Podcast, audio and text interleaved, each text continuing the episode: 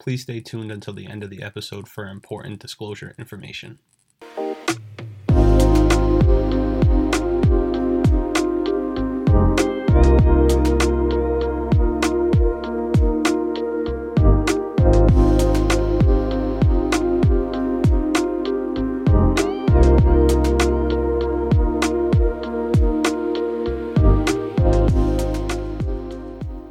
Welcome to another episode of Dose of Dividends. I'm your host, Doctor Dividend, and today I'm going to be sharing a complete breakdown of the company BlackRock. BlackRock is a financial company on its way to becoming a dividend aristocrat, and I think it's worthy of a breakdown. BlackRock is a multinational investment management and advisory company. It provides investment products and advising services for institutional and retail investors. The company offers investment options across many asset classes, including stocks, bonds, real estate, commodities, and cash. SWOT analysis. Strengths. BlackRock has large assets under management. It's the largest asset manager in the world with over eight point five trillion dollars in assets under management. Its next closest competitor is Vanguard with seven point two nine trillion dollars assets under management. Funny enough, BlackRock has a thirteen percent ownership stake in Vanguard, so even if they prosper, BlackRock will as well. A large asset under management is great for BlackRock's business, which made over seventeen billion dollars from the fees it charged last year. Fees are a crucial component of BlackRock's business, and my quick back-of-the-envelope math tells me that BlackRock charges an average of two percent fees for each one of its investment products. As assets under management grows, BlackRock will collect more revenue without having to raise fees. Diversified investment strategies. BlackRock's invested across nearly every asset class that exists, including stocks, bonds, real estate, commodities, and cash. Ideally, when one asset class struggles, the other one should compensate. Strong reputation in the industry. BlackRock is highly regarded as one of the best companies in the U S A. A few of its recent accolades include being named one of America's most just companies, according to C N B C, a perfect score for the eleventh straight year from the Human Rights Campaign Corporate Equity Index, and one of Dow Jones's most sustainable companies in North America. Now for weaknesses. Due to the nature of BlackRock's business, it's heavily dependent on the state of global markets. If the world economy were to slip into a recession, asset prices would likely decrease. As a result, BlackRock's assets under management would decrease, and it would collect less money from its fees due to the decline of asset prices. BlackRock has also been criticized for its role in E S G investing. E S G investing stands for Environmental Social Governance and is one of the most polarizing topics in business. Its C E O, Larry Fink, unleashed the idea of E S G investing in twenty nineteen and has been since met with backlash from investors concerned on the profit margins that E S G brings. E S G investing could affect BlackRock's bottom line if investors are willing to avoid BlackRock due to its stance on E S G. Now for opportunities. Over the past few years, investors have seen the rise of E S G investing, while what may be a weakness might also be a strength for BlackRock as the world becomes more environmentally and socially conscious. Investors with a tendency to look for E S G-related investments may flock to BlackRock's offerings that align with their beliefs. The growing popularity of exchange-traded funds is also a plus for BlackRock. Since its inception in nineteen ninety-three, exchange-traded funds, better known as E T Fs, have grown in popularity. In two thousand, there was about eighty E T Fs available to invest in. Fast forward to today, and there are about twenty-seven hundred E T Fs to choose from. E T Fs are BlackRock's bread and butter. The company has nearly seventy-four percent of its assets under management held in E T Fs, and these E T Fs are popular choices for investors wanting a passive approach to investing. BlackRock is home to some of the most widely held E T Fs, some of which are the iShares Core S and P five hundred E T F, trading under the ticker I V V.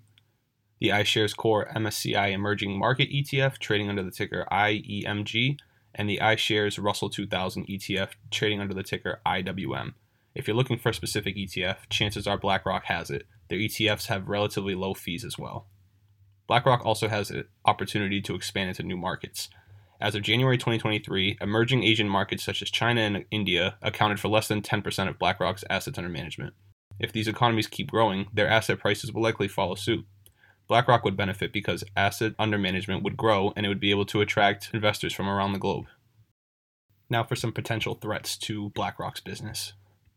BlackRock is subject to potential regulatory changes, as with many companies of this magnitude. A company as widespread as BlackRock could be subject to antitrust regulation and may be forced to break up its business.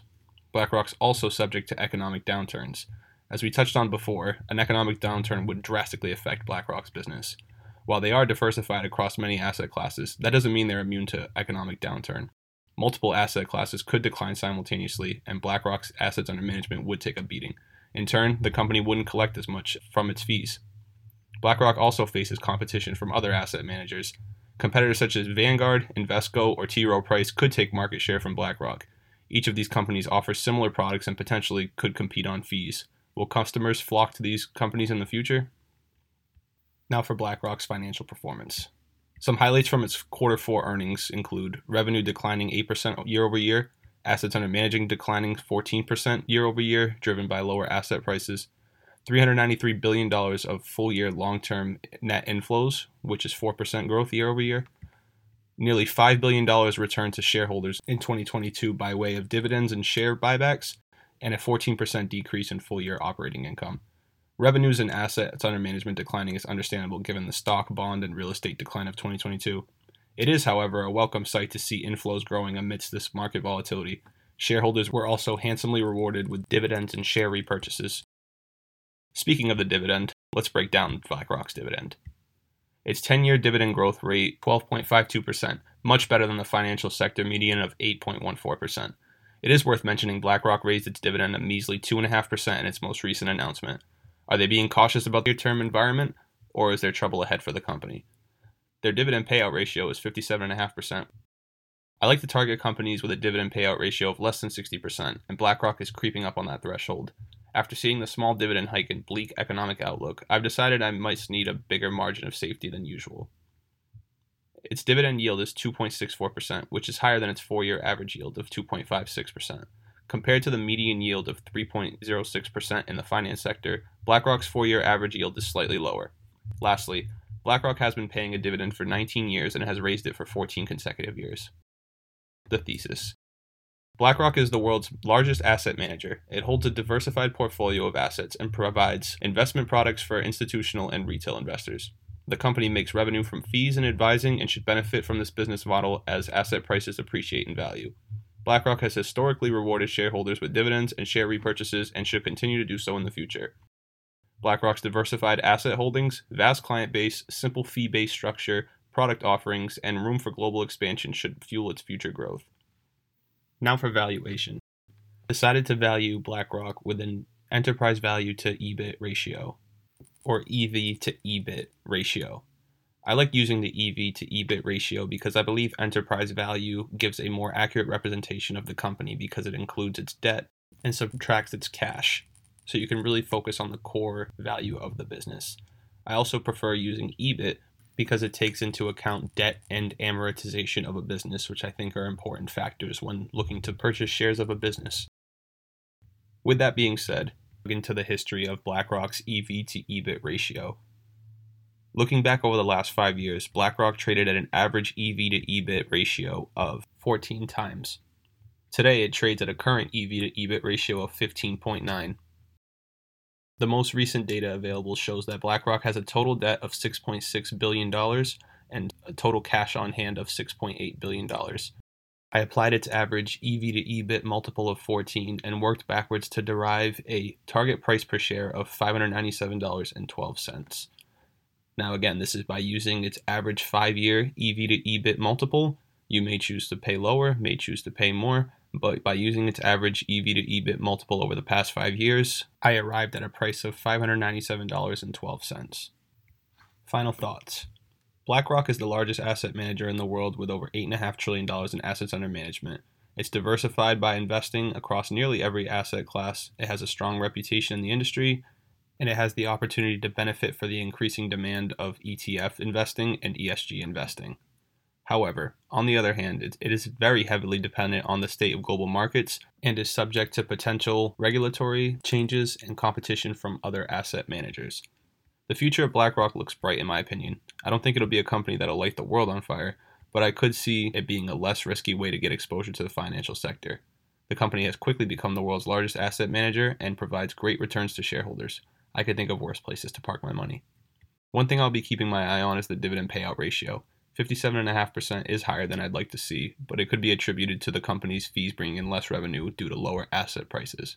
I'll be looking for revenues to expand as the market rebounds and the dividend payout ratio should decrease as a result. What do you think about BlackRock? Do you own it? Would you like to? Would you avoid it?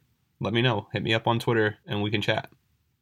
If you like the podcast, please tell a friend about Dose of Dividends. Thank you so much for listening. And until next time, this is your man, Doctor Dividend.